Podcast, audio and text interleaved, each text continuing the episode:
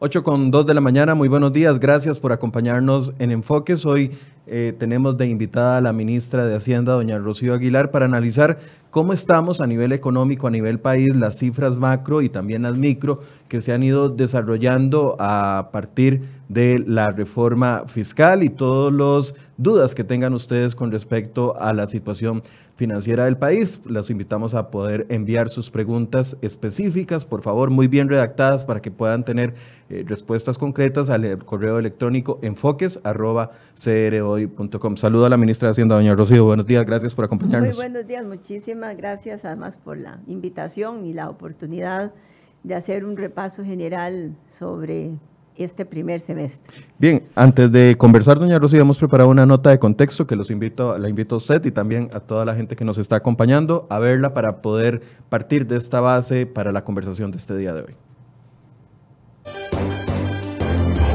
El déficit fiscal, es decir, la diferencia entre los ingresos y los egresos, volvió a subir según la última medición.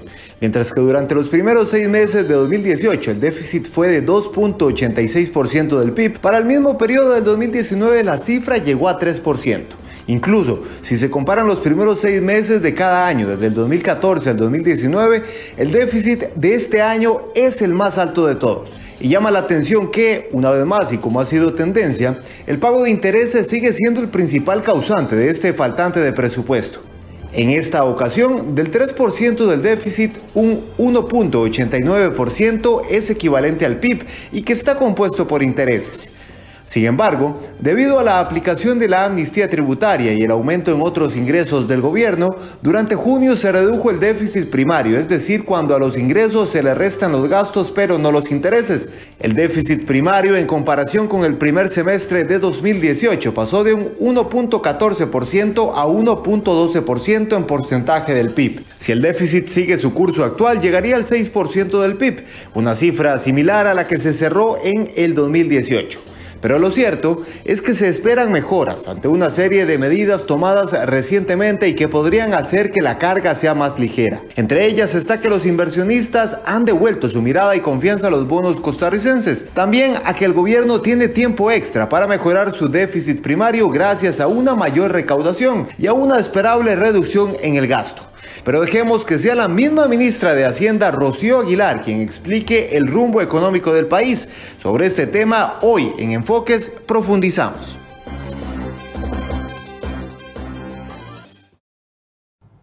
Bien, ahora sí empecemos, doña Rocío. Tal vez un balance general antes de entrar en todos los datos específicos que ustedes daban a conocer el día de ayer. Bueno, yo creo que en primer lugar vale la pena destacar que ya se observan en nuestros resultados del primer semestre eh, dos componentes importantes de contención de gasto, remuneraciones y transferencias corrientes. Y ¿Qué son salarios? Son los salarios y las transferencias que van a otras instituciones para financiar a su vez salarios, que son las transferencias corrientes. Y esto es importante porque posiblemente si uno observa las cifras de los últimos años, ya de manera consistente hemos logrado venir bajando el componente de remuneraciones como porcentaje del Producto Interno Bruto. ¿Y por qué se ha logrado? Porque se tomó la decisión de que para el presupuesto del año 2019 el número de plazas básicamente iba a crecer en las plazas del Ministerio de Educación alrededor de 900 o 1000 plazas, cuando históricamente hay años donde se crecía hasta 5000 plazas. Adicionalmente, se había tomado la determinación desde el segundo semestre del año pasado de cambiar la metodología con la cual se pagaban las anualidades, se quitó el elemento porcentual y se nominalizó.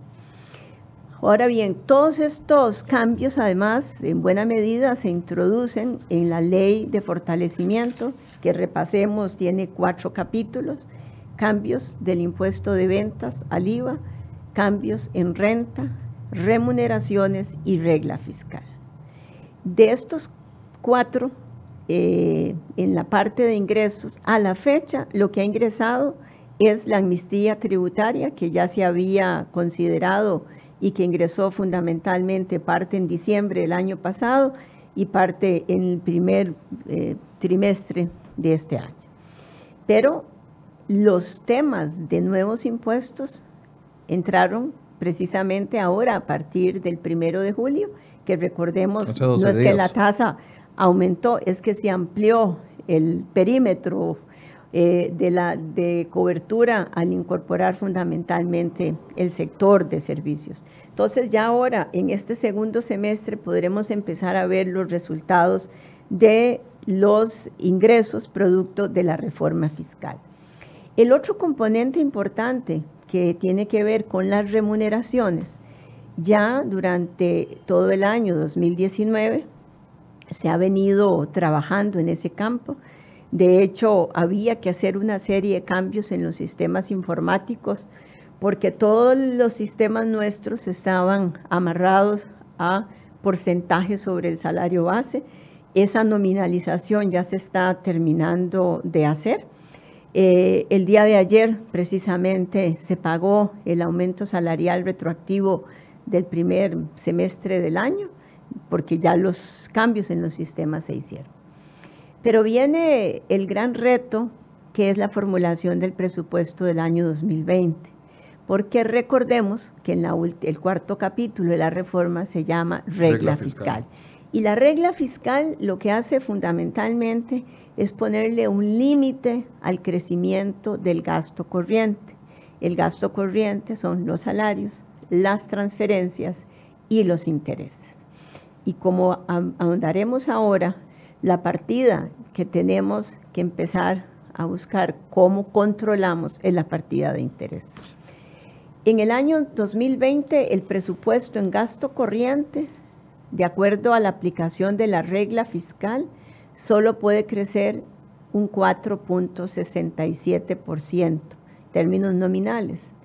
Ese 4.67 es el producto del promedio del Producto Interno Bruto de los últimos cuatro años, multiplicado por el 75%, y entonces eso nos da el 4.67. Hoy día ya se están formulando los presupuestos para atender en su integralidad la obligación de carácter legal eso impone un reto mayor para el año 2020 en seguir en contención de gasto, porque con la tendencia de crecimiento que traen los intereses, básicamente mucho de ese crecimiento, casi que todo ese crecimiento, se lo estarán llevando los intereses. Esto nos permite poder ir avanzando hacia el proceso de consolidación de las finanzas, que era básicamente el reto que teníamos con la reforma. Recordemos que el rendimiento esperado de 4%, 4,03, no se logra en el primer año, sino a lo largo de 3, 4 años. Eh, y cuando llega precisamente a ese punto es que logramos estabilizar la deuda. Cuando digo estabilizar la deuda es que ya no siga creciendo y que pueda empezar a retornar una senda de descenso. Ahora, hagamos una pausa porque me, gusta que empiece usted mencionando los cuatro componentes de la reforma eh, de fortalecimiento de las finanzas públicas. Renta y cambios en IVA, sabemos que los resultados no los vamos a ver todavía, pero quiero hacer una pausa en el, en el crecimiento de las remuneraciones. Usted nos dice que el gasto público, que es lo que la gente reclama y constantemente todos los días nos están preguntando, ok, nos metieron impuestos y dónde está el recorte del gasto público. Usted le atribuye a ese recorte que hubo, eh, bueno, un porcentaje que es 0.16. Que es un porcentaje muy importante, sobre todo cuando uno ve la historia. O sea, nunca, yo, bueno, bueno tal vez en algún momento que no ha habido ninguna inflación o alguna situación particular, pero un decrecimiento en remuneraciones como porcentaje del PIB no es lo típico que hemos visto en la historia de nuestras finanzas. Ok, y eso se lo atribuye a la no nueva contratación, nuevas no contrataciones y también a un control en las anualidades. A dos variables. En, en esta primera parte, que desde el año 2019, desde el segundo semestre, nosotros tomamos la decisión de que las anualidades no iban a ser un porcentaje sobre el salario base, sino un monto nominal. Y además cambiamos el método de ajuste de los salarios, que era costo de vida, eh, por un monto fijo. Eso es lo que básicamente nos ha permitido contener el gasto en remuneraciones, a lo cual se le suma que ya con la aprobación de la reforma, no solo las anualidades se nominalizaron y van a dejar de crecer exponencialmente, sino unos 150 pluses adicionales que tiene el sector público, quedando porcentual básicamente la dedicación exclusiva, la prohibición y algunos incentivos que tiene el MEP, que es de jornada adicional, ¿verdad? Que esos sí son porcentuales. Pero el puesto este conjunto ya en materia de remuneraciones, si nos portamos bien y seguimos siendo disciplinados, la meta es que las remuneraciones como porcentaje del PIB vayan decreciendo hasta que se puedan estabilizar. Ahora, ese 0,16, ¿cuánto representa? Porque tal vez nos cuesta entender cuánto representa ese eh, ahorro para un PIB de 60 mil millones de dólares multiplicado por punto 16, ¿verdad? Que podría ser. O visto también, ya no como el PIB, sino en términos porcentuales, las remuneraciones eh, crecía, crecieron el año 18 un 6% en seis meses. ¿Verdad? Puesto así, y están creciendo un 2,86. Ahora, eso, eso, es, importante, realmente, es, un, es un ahorro importante. Es un ahorro importantísimo. Si con eso, básicamente lo que vamos logrando, por eso es que el balance primario es mejor, ¿verdad? Porque logramos básicamente eh, que ese, ese cambio en remuneraciones y transferencias genere impacto. Y es que eso no ha pasado en años anteriores. Tanto las transferencias como las remuneraciones siempre venían creciendo. Y esto es lo que iba ampliando año con año nuestro déficit. Y el déficit hay que financiarlo. Y entonces eso fue lo que nos hizo crecer de manera exponencial la deuda, superando el año pasado ya el límite del 50%, el límite natural, y todavía nuestra deuda seguirá creciendo. Por eso, de aquí en adelante, los, las áreas más importantes para el Ministerio de Hacienda, una, por supuesto, son estos nuevos ingresos. Cómo este cambio en el sistema tributario del impuesto de ventas al IVA realmente nos va a ayudar, no solo porque hay más eh, actividades grabadas, sino que efectivamente ayude a combatir la evasión fiscal. Manteniéndonos, perdón, adelante. sí, Ese es un tema importantísimo, porque no solo se trata de más impuestos en el sentido de grabar nuevas actividades, sino que el cambio en la forma del impuesto ayude a combatir la evasión. Esto es un cambio sostenible, digamos, que estos números se puedan ver ah, eh, en futuros presupuestos y en futuros años, porque, a ver, la no contratación de nuevas plazas es una es un tema muy débil en el sentido de que una decisión política puede cambiarlo de la noche a la mañana. El tema de las anualidades es una política tal vez un poco más, más fuerte y más sostenida, pero se puede mantener esto porque muchos dicen ahorita cuando estamos hablando de este tema, bueno, ¿dónde están los benditos cambios a las reformas o reformas a pensiones de lujo, por ejemplo? que yo no sé si impactarían dramáticamente este porcentaje. ¿Dónde está la reducción de la planilla del Estado? Primero, para, para hablarlo en términos claros, en adelante, si alguien decide contratar más o hacer alguna de esas, lo que es importante es que en esta ley hay un tope que se llama regla fiscal. Es decir, yo no me puedo de aquí olvidar de esta reforma y decir, bueno, ya aquí nos vamos a olvidar de la contención del gasto, vamos a crecer como veníamos creciendo en adelante. No es posible, porque la regla fiscal no lo permite y ninguna el Congreso no le va a aprobar hasta un presupuesto que incumpla con la regla. Entonces yo creo que eso es importante tenerlo en consideración. Lo segundo, en materia de, empleo público, y ya no solo desde el punto de vista de reducción de gasto, porque ya esta reforma traía, yo diría que lo esencial. Hay una reforma planteada, está en el Congreso, una, eh, una reforma al empleo público mucho más comprensiva que el tema meramente salarial. Es un tema de ordenamiento de la multiplicidad de regímenes que tenemos, en, que hemos desarrollado en los últimos años. Hay otro capítulo importante que tiene que ver con exoneraciones y que está en la Comisión de Hacendarios y que lamentablemente se nos ha ido eh, ¿cómo se llama?, el tiempo y no ha logrado avanzar, pero ese es otro importante. Y luego, que nosotros habíamos planteado para el año 2020, las reformas en institucionalidad, que es cómo lograr a través de fusiones, de cambios, el ser mucho más eficientes y no tener para atender un determinado servicio público cuatro o cinco instituciones o bien en el sector social tener una cantidad y una multiplicidad que en el fondo lo que muchas veces nos lleva es incluso a, a lo que se llaman filtraciones. Esa agenda continúa. En materia de pensiones, en materia de pensiones se ha venido trabajando de manera eh, consistente.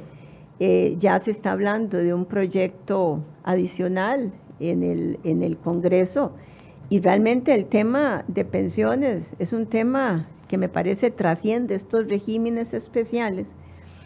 Es un asunto de cómo el país va a ser sostenible las pensiones en el futuro con el cambio demográfico que estamos enfrentando y entonces es una discusión muchísimo más allá de estos regímenes con cargo al presupuesto, en los cuales se continuará ahondando.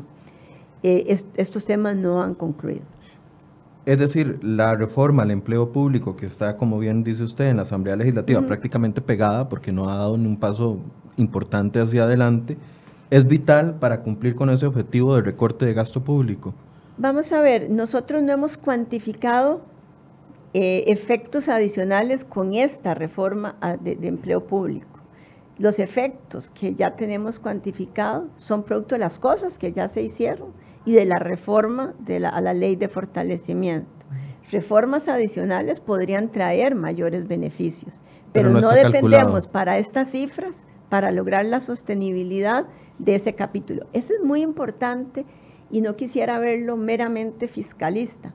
Esto es muy importante porque permite realmente un Estado más eficiente, no solo en términos de si cuesta más o menos, sino que sea mucho más eficiente. Pero también trae un componente importante de lo que son el control de las anualidades. No, ya hay, en, en el nuevo no viene un control de anualidades, va a salario único. Todo el tema de anualidades se está atacando básicamente con la reforma que ya pasamos. Ese es más un cambio en la, en la compensación hacia futuro, en la contratación, en la descontratación, en, el ordenamiento de regímenes. Ya la rectoría está en mi de plan. Eh, y, me parece que eso va a ser una buena discusión. Creo que se ha pegado un poco en la Asamblea sobre todo porque está en la misma comisión que está viendo el tema de, de Y le dieron prioridad al proyecto permítame, Permítame decirle otra cosa importante, porque cuando hablamos de que el déficit, el balance financiero creció, hay otros gastos que han crecido importante, de manera importante en este primer semestre y que no son ni salarios, ni remuneraciones, ni intereses, sino que la inversión pública, que creció básicamente incluso más que como un punto 24 del Producto Interno Bruto. Y esto es muy importante porque quiere decir que a diferencia de lo que fue la historia, que el Estado usaba, la sacrificaba la inversión, la inversión no se está sacrificando. Se está continuando adelante con los temas de ahorro, pero no se está sacrificando la inversión, porque la sacrificar la inversión es un, rédito, de un día. Es, algo, es lo más fácil de hacer. Y es lo que se hizo históricamente y, estaría, y está sacrificando el futuro.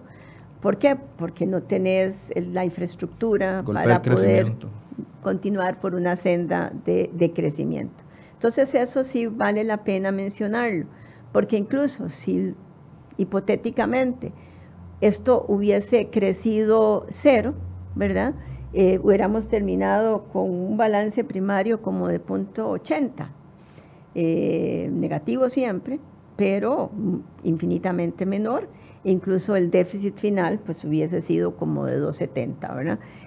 Y lo menciono porque uno no puede simplemente concentrarse en una práctica de reducción de gasto, dejando de lado la inversión. La inversión es indispensable.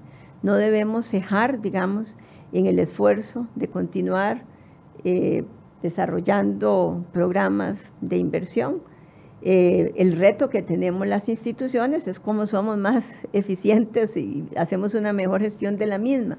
Pero, pero sí quería dejarlo asentado porque no se usó como típicamente se hacía la inversión para, para mostrar menor gasto. Ahí estamos hablando de, inversión eh, pública, sí, pero no de las grandes inversiones que ya están financiadas con créditos adicionales. Ahí estamos hablando de las transferencias, por ejemplo, que van de transferencias de capital, municipalidades, por ejemplo, el CONAVI, etcétera. hay muchísimas más, ¿verdad? Eh, pero, eh, pero en inversión pública, no en gasto corriente, ¿verdad?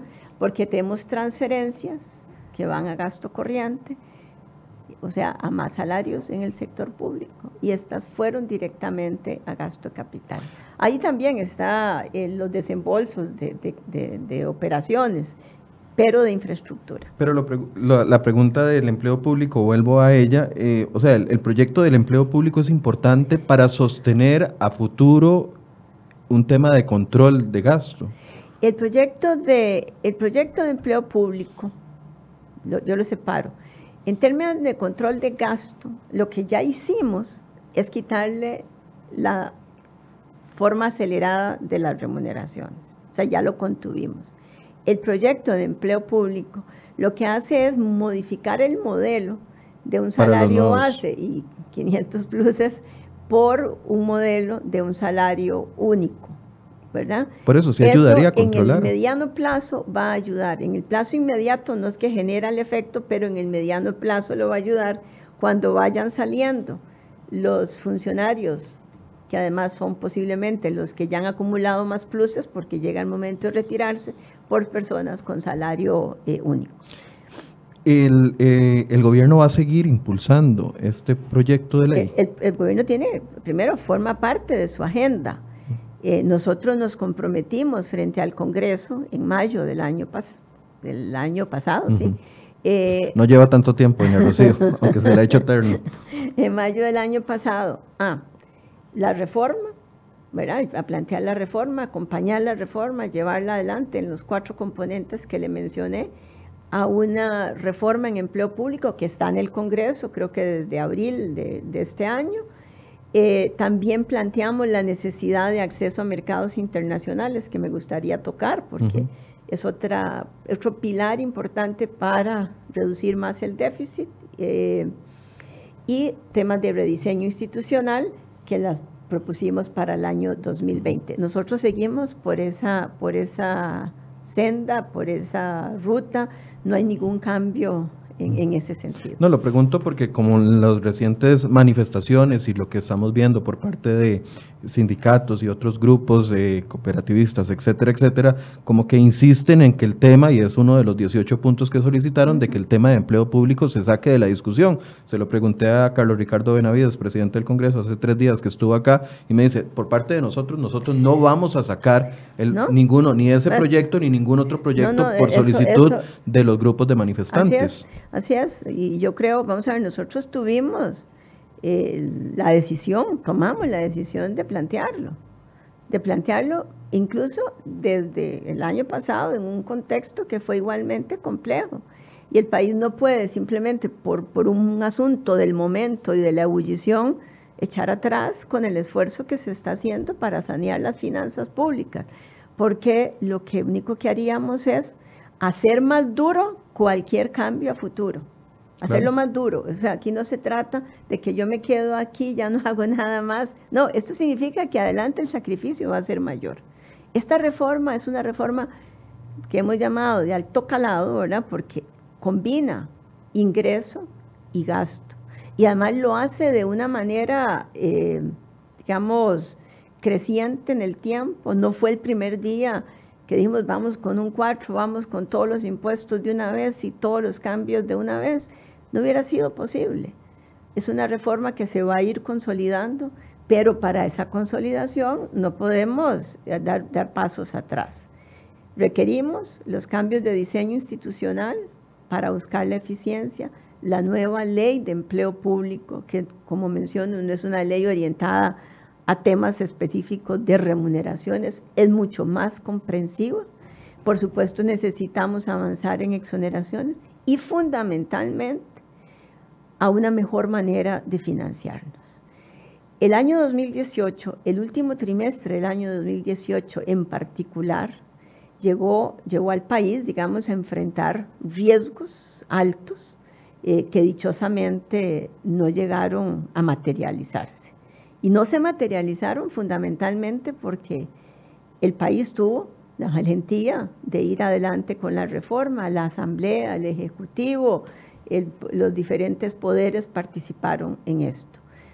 Tenemos ese, eso a nuestro haber, digamos, y entonces lo que tenemos es que trabajar arduamente porque toda la reforma se pueda implementar. Y como la reforma no genera los efectos en el primer día, como ya lo hemos visto, requerimos financiarnos de mejor manera. Costa Rica no se puede seguir financiando solo en el mercado local, porque para el tamaño de su deuda, para el tamaño de su deuda, quedarse solo en el mercado local, lo único que logramos es que las tasas de interés suban. Y que suban porque nosotros presionamos al mercado.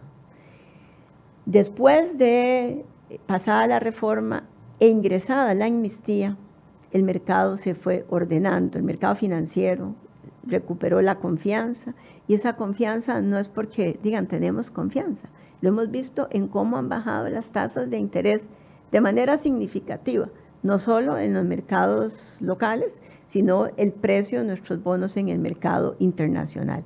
No puede el país desperdiciar la oportunidad de financiar de mejor manera este esfuerzo que está eh, realizando.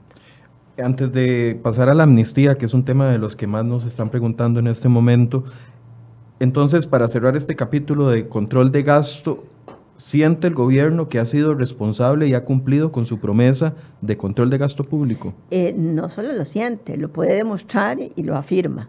Y las cifras básicamente son las que mejor lo reflejan. Normalmente escuchamos, es que no se hace nada en gasto. Aquí hay unas cifras que lo demuestran. Y es unas cifras en plazos relativamente cortos, como en plazos relativamente cortos, la confianza hizo que las tasas de interés bajaran. Número dos, amnistía. Viendo los ingresos y los gráficos que ustedes nos mandaban ayer, eh, definitivamente sin la amnistía o la, la amnistía tuvo de una u otra forma un papel importante en este semestre. ¿Qué hubiese pasado si no se hubiera dado la amnistía tributaria? Yo creo que la amnistía tributaria, el efecto más importante, eh, sin desterrar otros, digamos, el efecto más importante es que le permitió al Ministerio de Hacienda contar con un buen monto en su caja. 232 mil millones. ¿verdad? 242 eh, creo que fue, bueno, incluyendo las otras, pero digamos 200 mil millones en su caja y cuando usted tiene eso en su caja, puede empezar a ordenar el mercado. Cuando usted no tiene nada en su caja y necesita pagar salarios, pensiones, hacer transferencias, pagar intereses y pagar deuda, usted tiene que adaptarse a lo que el mercado quiera. Cuando usted tiene ese monto en su caja, le puede decir al mercado, yo quiero esto a este plazo y no voy a pagar más tasa. Y ese bola de nieve, en este caso, este efecto virtuoso, lo vimos, lo vimos viendo, lo fuimos viendo a lo largo de todo el primer semestre. Por eso es que la amnistía, más allá de los ingresos que representaron, le permitió al Ministerio de Hacienda contar con un flujo de caja o una cantidad en caja para que fuera, eh, digamos, de alguna forma, eh, el ministerio el que, el que marcara la pauta, y no, el mercado interno. Porque, por ejemplo, si usted se fija en cuál era el perfil de nuestra deuda hacia final del año pasado, nos encontramos con un perfil de riesgo. ¿Por qué? Porque muchas de las captaciones eran a corto plazo. Hoy día estamos metidos en una disciplina de ir combatiendo los riesgos eh, estos riesgos de refinanciamiento, porque estamos captando a más de cinco años, a siete años plazo, de tal manera que no tengamos de vuelta vencimientos tan altos en el corto plazo que puedan ponernos entonces de vuelta que el mercado mande, ¿verdad? el, el otro punto para el segundo semestre Esperamos, bueno, que el martes, regresados los diputados, aprueben eurobonos. Eh, y además tiene la Asamblea Legislativa en este momento en su poder desde hace un mes la operación de la CAF por 500 millones de dólares y este martes próximo estaremos firmando la operación con el Banco Interamericano de Desarrollo por 350 millones de dólares, lo cual nos va a permitir tener un segundo semestre con menor presión todavía en el mercado y esto va a tener un efecto mayor en la reducción en tasas de interés. Antes de entrar en ese punto, nada más para agotar el tema de la amnistía, ya se tiene calculado si lo que se recaudó de esos 242 mil millones de colones es más o es eh, comparativo a lo que se perdonó en intereses y multas, porque esa es una de las principales críticas y llueve tieso y parejo, como dicen popularmente, todos los días en que perdón, recaudaron esto, pero fue más el costo y yo no sé los datos. Nosotros hicimos un ejercicio y permítame tal vez hacer la siguiente reflexión primero.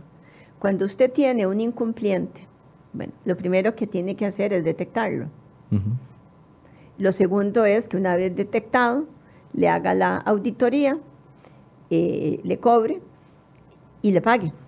Pero no necesariamente usted detecta el incumpliente al día siguiente, no necesariamente la auditoría la hace en un día y no es necesariamente lo que usted le diga que está incumpliendo, la otra parte lo acepta. O sea, no es ingresar en una computadora, cuánto dejé de percibir y listo. Eso termina en juicios que duran 10 o más años. El de los bancos tenía casi 20 años, por ejemplo, no sé cuántos.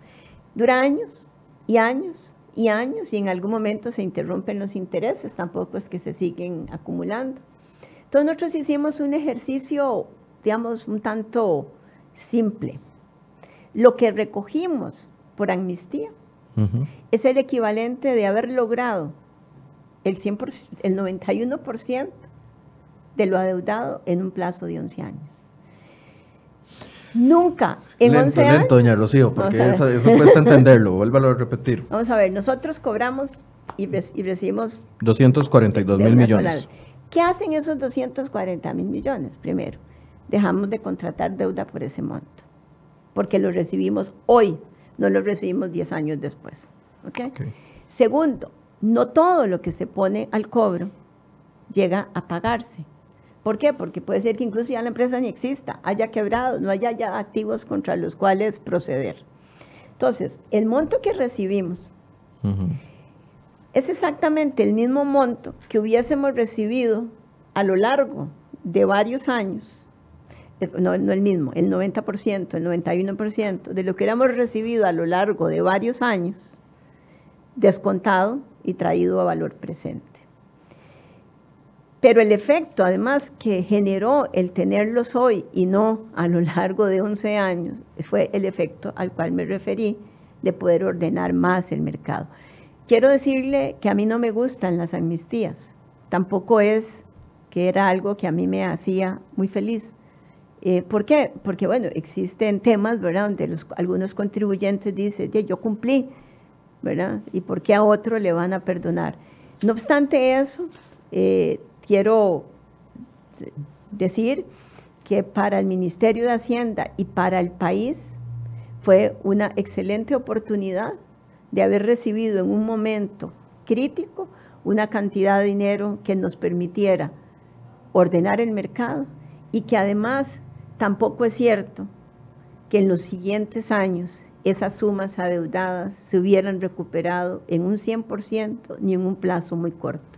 Los juicios duran años, no siempre se recupera todo, son discusiones que van y vienen en Hacienda, luego en contenciosos, eh, y así que, que yo creo que el, que el resultado terminó siendo favorable. O sea, fue una buena movida por parte de Hacienda, aunque a usted no le gustar, no le gusten las amnistías. y, genera mucha bulla, porque las críticas siempre están en eso. Pero, pero yo quiero decir que hoy día, digamos, yo veo como elemento positivo, elemento favorable, lo que nos permitió la amnistía.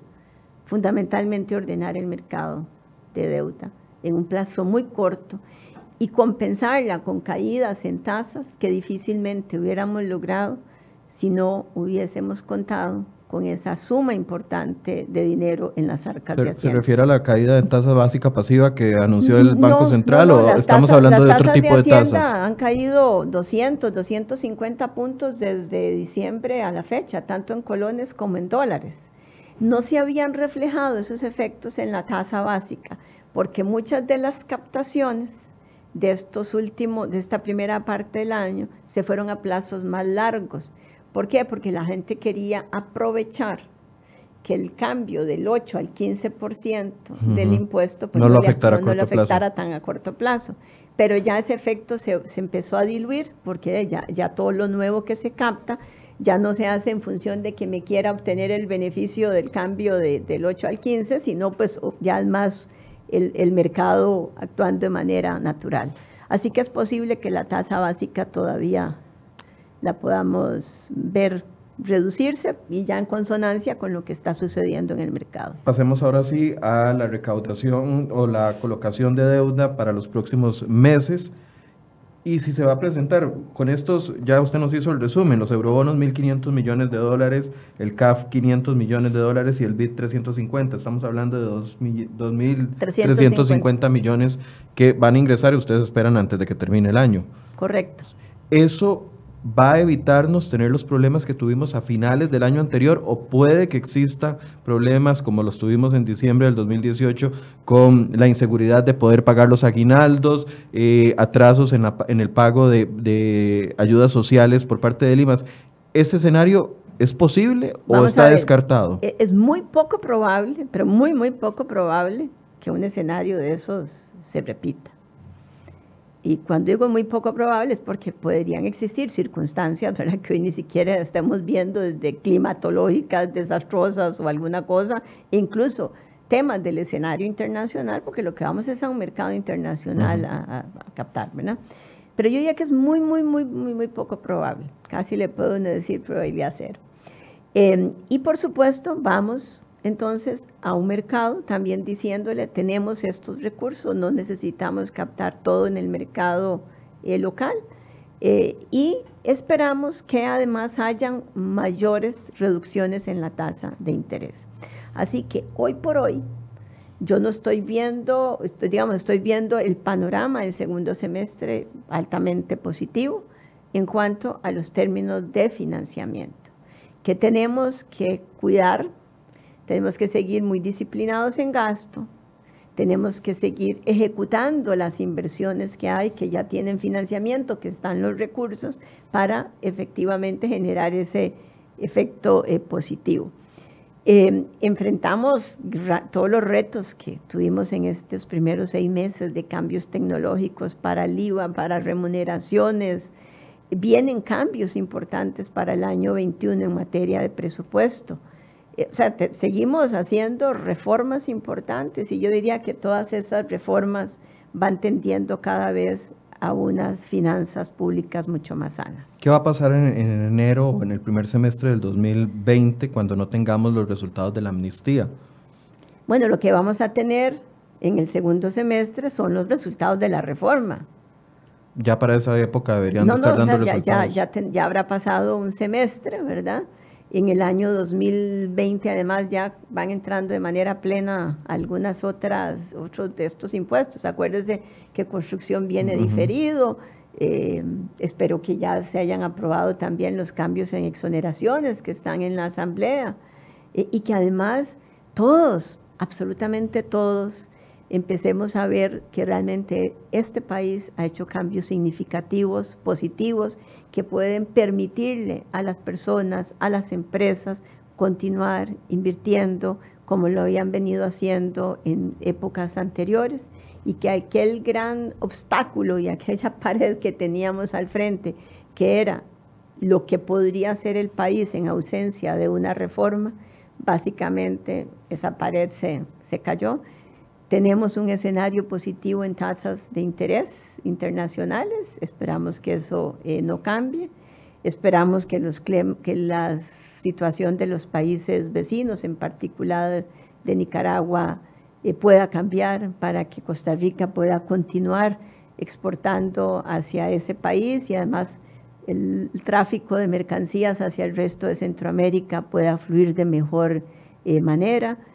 Hay proyectos importantes eh, en los cuales el país tiene apuestas, eh, ¿verdad?, en inversión, el programa de infraestructura de transporte, lo que se está haciendo en materia de saneamiento, la ampliación de la Ruta 27, que está en discusión en concesiones.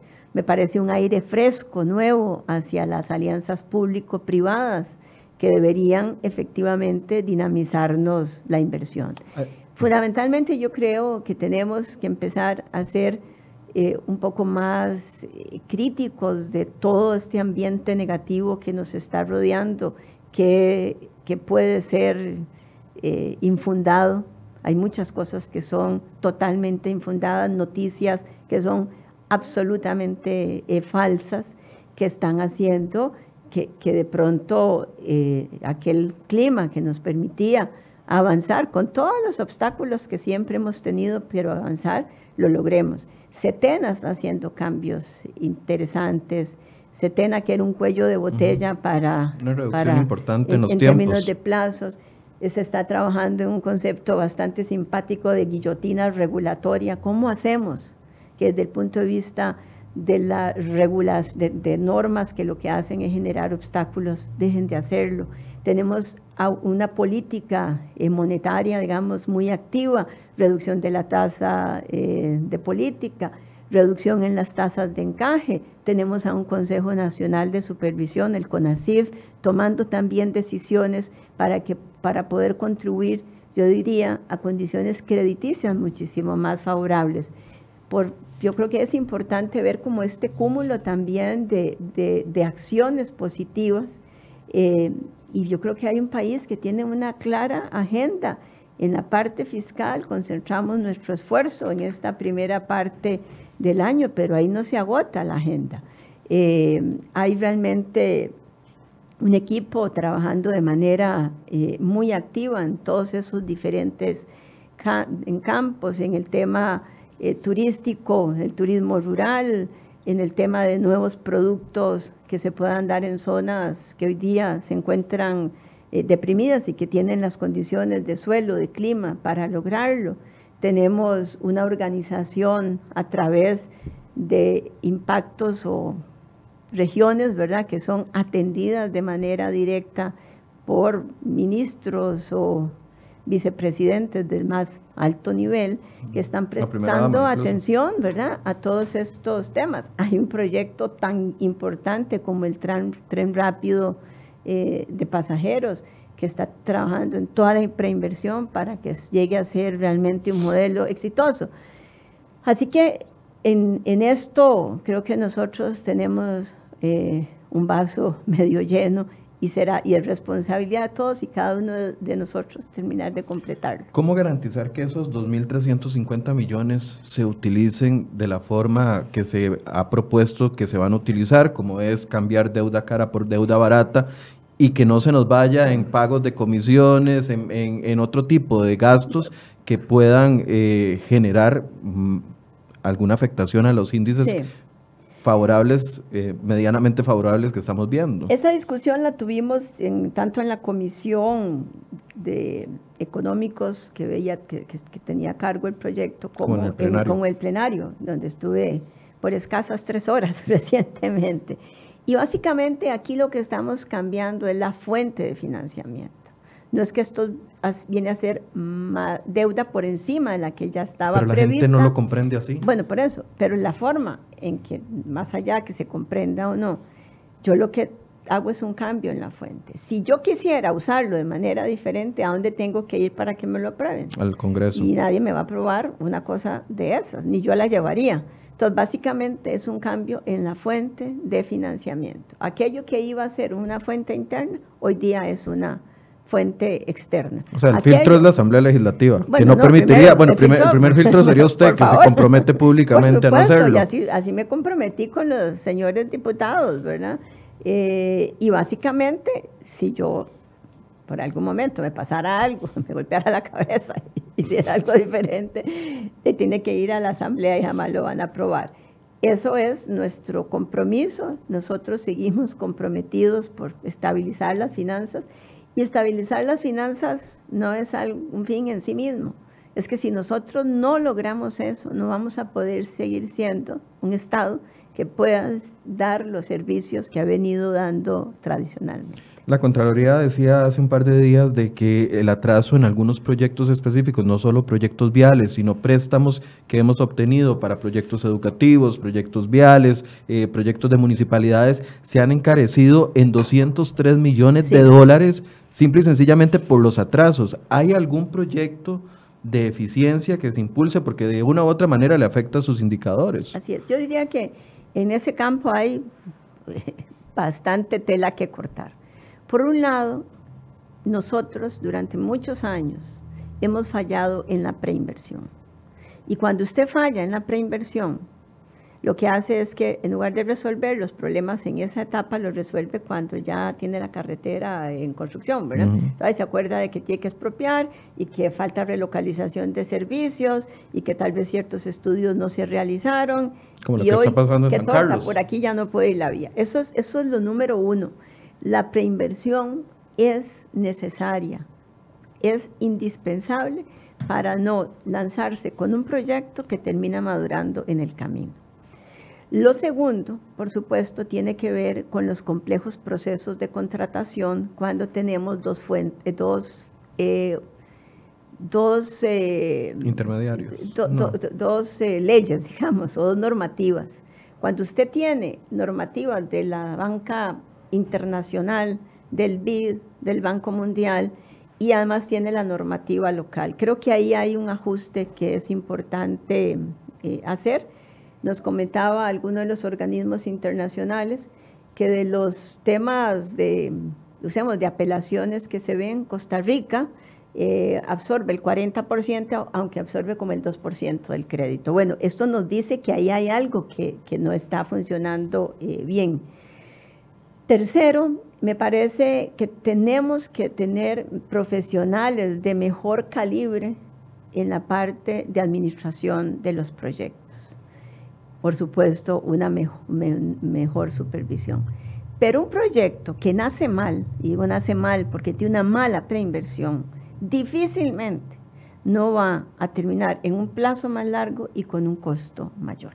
O sea, no es un tema de una directriz, no es un tema mm. de, un órgano público que se encargue de supervisar todos los préstamos que estamos solicitando y, ejecutando. Usted encuentra información, el crédito público tiene toda la información a disposición de la ciudadanía, dónde está cada uno de los créditos, cuánto ha avanzado, qué nivel de atrasos tiene, aparece con semáforos incluso. Pero lo más importante, y yo retomo, proyecto que nace eh, torcido, usted no lo puede enderezar en el camino. Veamos, eh, además hay temas de incentivos. Por ejemplo, cuando usted ve la carretera San Carlos, la carretera San Carlos casi, casi que viene de la mano en términos de tiempos con la carretera, con la ruta 27. La ruta 27 se terminó, no fue que tampoco fue en un plazo cortísimo, los obstáculos se vencieron. ¿Por qué? Porque había un inversionista cuya, cuya recuperación de la inversión estaba en función de que el proyecto se pusiera en marcha. En el otro lado, teníamos contratistas que no tenían el incentivo de concluir para recuperar su inversión. Entonces me parece que ahí hay muchísimas lecciones. Entonces es un modelo de diseño del proyecto. ¿verdad? Muchas lecciones que tenemos que cómo capitalizamos, cómo capitalizamos las lecciones de Caldera, cómo capitalizamos las lecciones de los puertos de Caldera, cómo capitalizamos las lecciones de la carretera San José San Ramón, que sigue siendo un fideicomiso, ¿verdad? Y cómo capitalizamos eh, las, eh, lecciones eh, del aeropuerto Liberia. O sea, hay una serie de proyectos que se han hecho que el país puede perfectamente decir qué hice bien, qué no hice bien, qué tengo que modificar. ¿Qué cambios debo hacer? ¿Son cambios legislativos o son cambios de estructuras organizativas o son cambios de tener un buen fondo de preinversión y que los proyectos cuando salen sean proyectos que ya son, digamos, en ese sentido maduros, que sean financiables si se trata de concesión de obra pública, eh, que cuenten con un buen nivel de diseño para que los recursos que ingresan efectivamente estén bien empatados con las necesidades. ¿Y dónde ve usted ese filtro? ¿En planificación? Pues, desde planificación, pero, pero fundamentalmente... Porque hay eh, instituciones muy desordenadas. O sea, allá hay algunas que ya uno sabe que, bueno, usted lo sabrá mejor que, yo, que no le... que ah, que llueve sobre mojado y no aprenden. Hay instituciones que son mejores ejecutoras que otras. Hay instituciones que tienen, digamos, mm, quizás ausencia de cuadros técnicos en ese campo, terminan con unidades ejecutoras que si las unidades ejecutoras no están igualmente orientadas a que reciben su pago en función de resultados eh, y van a seguir van a recibir su pago independientemente que tengan resultados. Creo que hay mucho, mucho trabajo que, hacer en, en, ese campo. Hablemos de regla fiscal, hemos escuchado voces, eh, incluso el tema de la reunión del presidente con los rectores generó mucha bulla porque generó desconfianza, básicamente, entre un sector de la población que veíamos con preocupación ese acercamiento en un momento en el que se puede entender que el, presidente estaba ocupado o concentrado en otras cosas. Hay excepciones, yo sé que usted lo ha dicho muchas veces, pero quiero volvérselo a, repetir.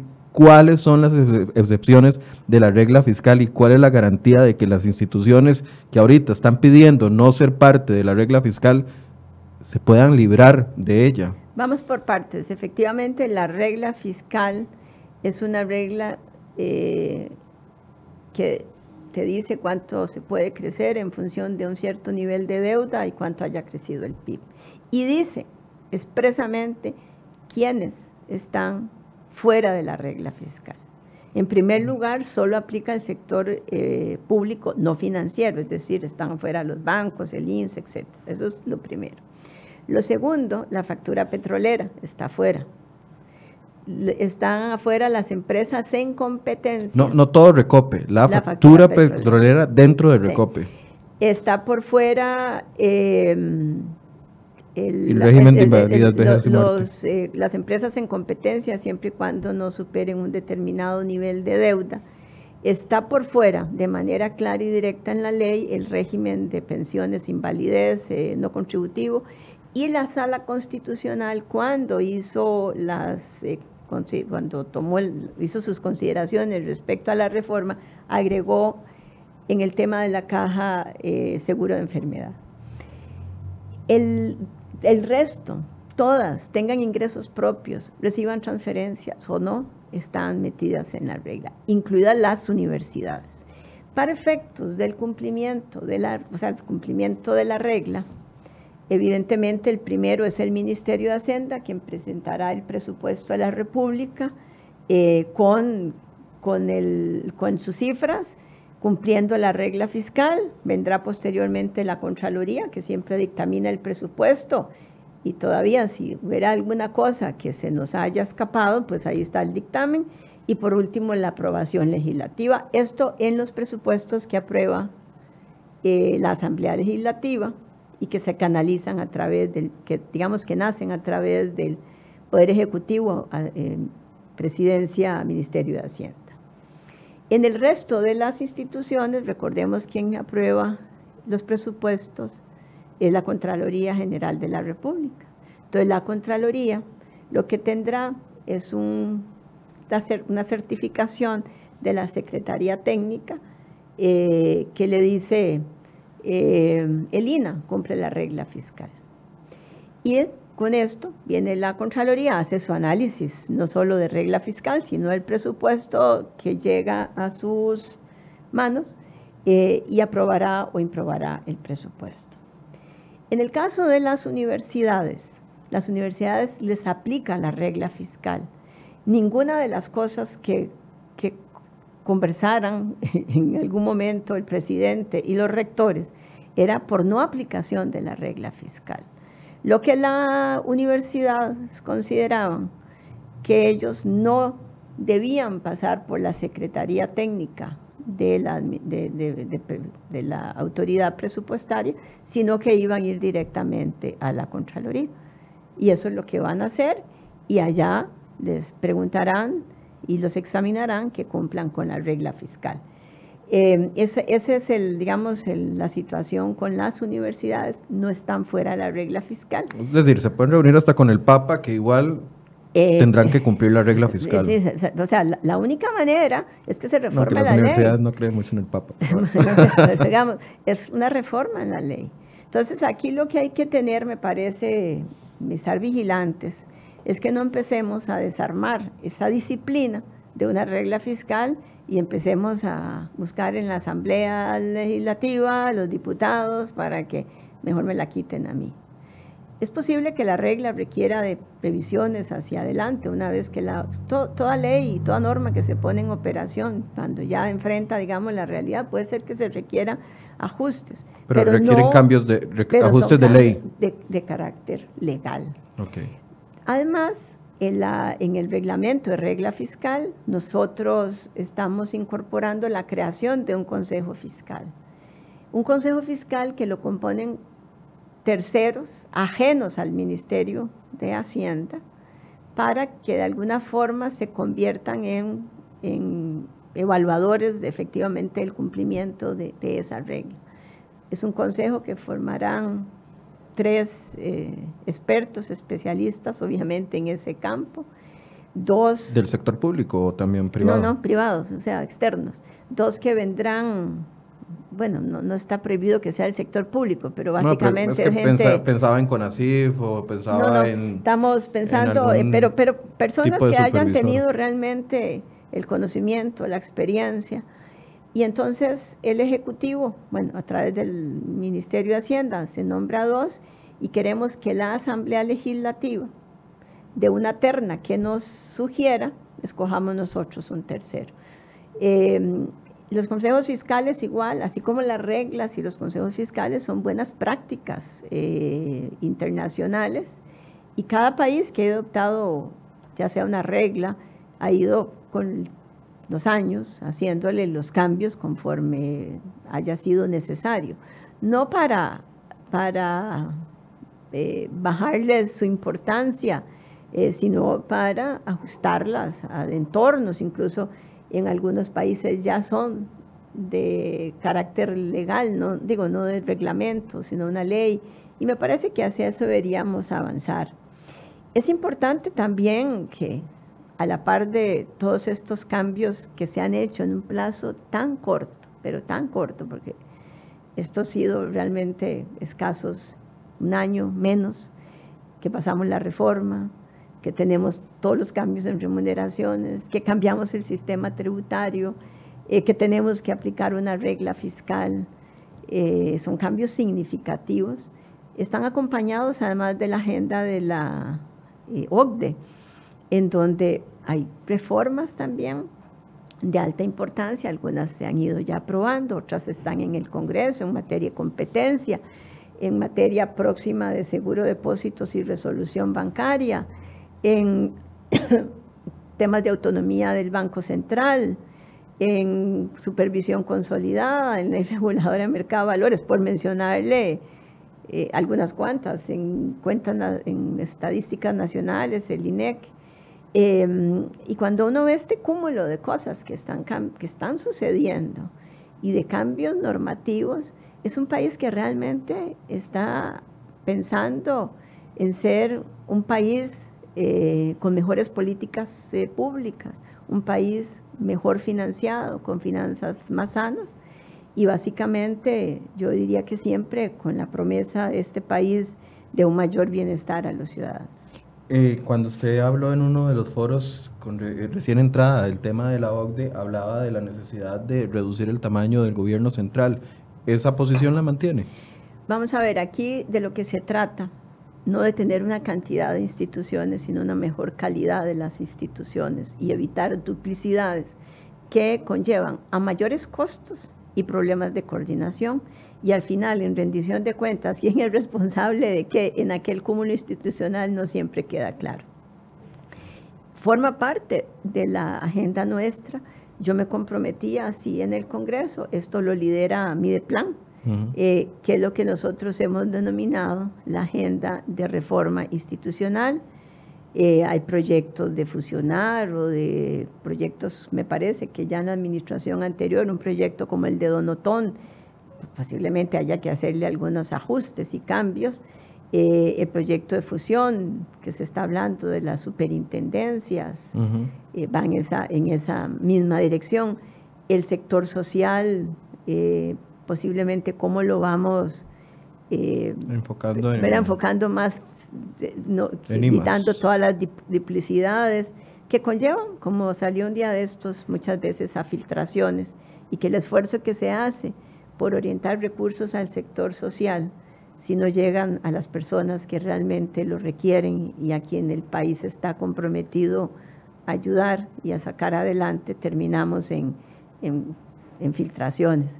El reto más grande, además, que tenemos, cómo transformamos esta estructura productiva nuestra para poder evitar que una parte importante de la población que no, se, no está preparada para insertarse en el mercado laboral lo esté haciendo. ¿Cómo la podemos actualizar? ¿Cómo podemos trabajar con ella para poder cerrar esa brecha? Y en particular, con los estudiantes, cómo podemos desde tempranas etapas en la secundaria empezar a orientarlos y desarrollar no solo las destrezas del conocimiento eh, académico, sino competencias para el ámbito laboral. Me parece que ahí hay una agenda riquísima, está en el Congreso y ojalá que, que además los partidos eh, finalmente lo aprueben, aprobemos eurobonos, aprobemos todos los proyectos de la agenda OCDE, avancemos en formación dual, temas que hay del mercado laboral que también se están discutiendo, darle un espacio, como usted decía al principio, a las reformas de pensiones. Eh, hay mucho que hacer. Tenemos que obviamente que priorizar, porque no, posible, no, no todo lo podemos hacer y entonces aquellas cosas que ayuden a continuar por una senda eh, clara de, de sostenibilidad y que ayuden a generar más empleo para que ese empleo adicional permita un mayor eh, crecimiento inclusivo, porque no serían solo sectores, me parece que deberían en parte orientar esa agenda. Yo sé que ya me pasé del tiempo, pero le tengo dos preguntas rápidas para que cerremos. Uno es expectativas de IVA y renta a mediano plazo, es decir, para inicios del próximo año. ¿Cómo lo ve usted? Eh, muchos decían, muchos economistas y muchos sectores decían, con la llegada del, del IVA en servicios se va a reducir tal vez el alcance, mucho la evasión se va a multiplicar o se va a generar más. Esa es la primera. Eh, contésteme esa primero. Sí, en términos de, los efectos de la, de la reforma, eh, básicamente recordemos que no toda entra de una sola vez, pero sí va a permitir fundamentalmente dar una mayor trazabilidad Hoy día con básicamente todas las facturas en una base de datos, es una mina de información, como decimos nosotros. Se habla de 25 millones de transacciones en los primeros días. Son, son, ya llevamos más de 40 millones desde la entrada del IVA de transacciones. 12 días. Eso es lo normal en, en, en, ah, épocas comparado con junio, donde no la, A la semana pasada, en los primeros días, había generado un incremento del 10% hay que ver todo el mes para ver si ese, ese 10% se supera, que creo que se va a superar. Básicamente es el sector servicios. Básicamente es el, sector servicios y esperamos que se pueda y que se vaya a superar. No tengo ninguna, ninguna duda que, de que así va a ser. Entonces, ahora no solo tenemos, digamos, ese cambio, sino una muy buena fuente de información. Entonces, ¿cómo trabajar esa información con mejores procesos de fiscalización? además nos va a ayudar con el proceso de reducir la, evasión. El otro componente que explica mucho la evasión es la informalidad. Y entonces es nuestra expectativa que dado el sistema de débitos y créditos en materia fiscal desde que yo incorporo los insumos o servicios en mi cadena de producción, me voy, voy a buscar básicamente a empresas o personas formalizadas, porque si no, no podría eh, generar esos, estos eh, débitos y créditos. Entonces nos parece que eso ayuda y lo que esperamos efectivamente que ayude y ayude significativamente es las tarifas diferenciadas en la caja costarricense del Seguro Social, para que al igual que se hizo desde la reforma tributaria, permitir que las empresas más pequeñas, digamos, se vayan graduando con tarifas diferenciadas, se pueda hacer de igual manera con la seguridad social. Eso es lo número uno. Número dos, yo sé que ya usted ha dicho que no está entre sus planes irse. No.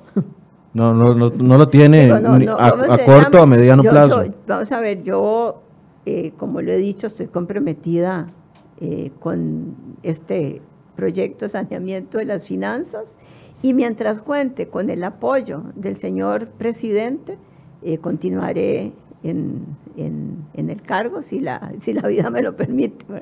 Ahora, usted llegó tras el acuerdo PISA-Alvarado, correcto, a esta ecuación.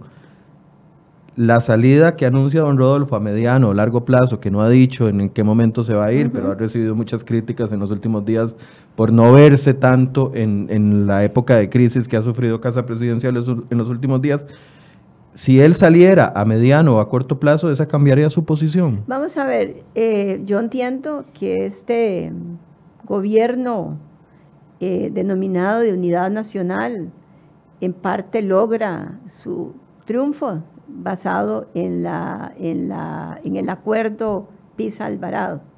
Yo no soy parte del acuerdo Pisa-Alvarado.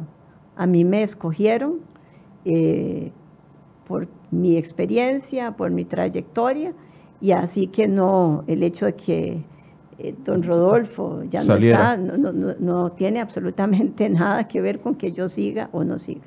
Bien, un mensaje final que le quiera enviar a la población, doña Rocío. Yo creo que el mensaje en parte lo hemos repasado. Hemos logrado salir de un momento crítico al haber aprobado esta reforma. El país está haciendo transformaciones importantes tenemos que trabajar todos unidos para que todos estos cambios se puedan materializar y poder poner de vuelta al país en una senda de crecimiento. Tenemos que ser muchísimo más críticos de la cantidad de información que día a día se recibe y por lo menos eh, tener uno la disciplina de revisar la fuente, la calidad de la misma, verificar si efectivamente esto que estamos escuchando no es correcto. Este no es un fenómeno exclusivo ni de San José ni de Costa Rica. No, no, no, es un fenómeno que está eh, llevando al, que se está llevando adelante en el mundo entero y los ganadores serán aquellos que logren efectivamente separar lo que es información buena y, y desechar lo que es información mala. De lo contrario, será algo que va a jugar en contra de todos y cada uno de nosotros. Siente que ese factor de información falsa, hoy publicamos en la portada de Cere Hoy eh, una nota donde el, dos sindicatos del ICE hacen un llamado a huelga con, basado en información completamente falsa y demostrable que es información falsa, no interpretación. Pero siente que ese, ese factor de informaciones que buscan enojar más el ambiente, que ya de por sí está bastante eh, molesta a la gente, está generando o está jugando en contra de eh, estos propósitos que bueno, tienen evidentemente, porque si esto, esta información falsa se convierte en una manifestación o en una interrupción de servicios, es que está generando, eh, ¿cómo se llama?, incidencias de carácter negativo. Cuando vimos realmente los estudiantes que se estaban oponiendo al señor ministro de Educación. Los maestros que piden su cabeza. ¿verdad? bueno, los transportistas, los maestros, bueno, etcétera. Eh, básicamente lo que llama la atención es cuando usted llega a los muchachos y les preguntan si saben qué es formación dual, si saben, ¿verdad? De, todas estas cosas que estaban protestando, básicamente en una buena mayoría estaban sustentados en información eh, falsa. Por supuesto que es responsabilidad nuestra también eh, me parece, y esto no es para endosarle a los otros la situación, comunicar mejor, ¿verdad? Y creo que debemos entender que en estos tiempos la comunicación correcta, oportuna y clara es fundamental, porque si no, no podemos contrarrestar la otra que viaja mucho más rápido. Bien, muchas gracias, doña Rocío, por el tiempo. Y muchas gracias a ustedes por haber tenido la paciencia de escucharnos durante esta hora y 12 minutos. Yo sé que es un tema que hay que ponerle mucha atención para comprender de lo que estamos hablando, pero es importante de que haya rendición de cuentas con respecto a lo que prometió el gobierno eh, con el impulso de la ley de fortalecimiento de finanzas públicas y ver resultados a los que estamos viendo en este momento y que esperamos para el próximo semestre. Muchas gracias por su compañía durante estos cinco días de programa. Lo invitamos a que el lunes a partir de las 8 de la mañana nos acompañe acá en un nuevo programa de Enfoques. Buenos días.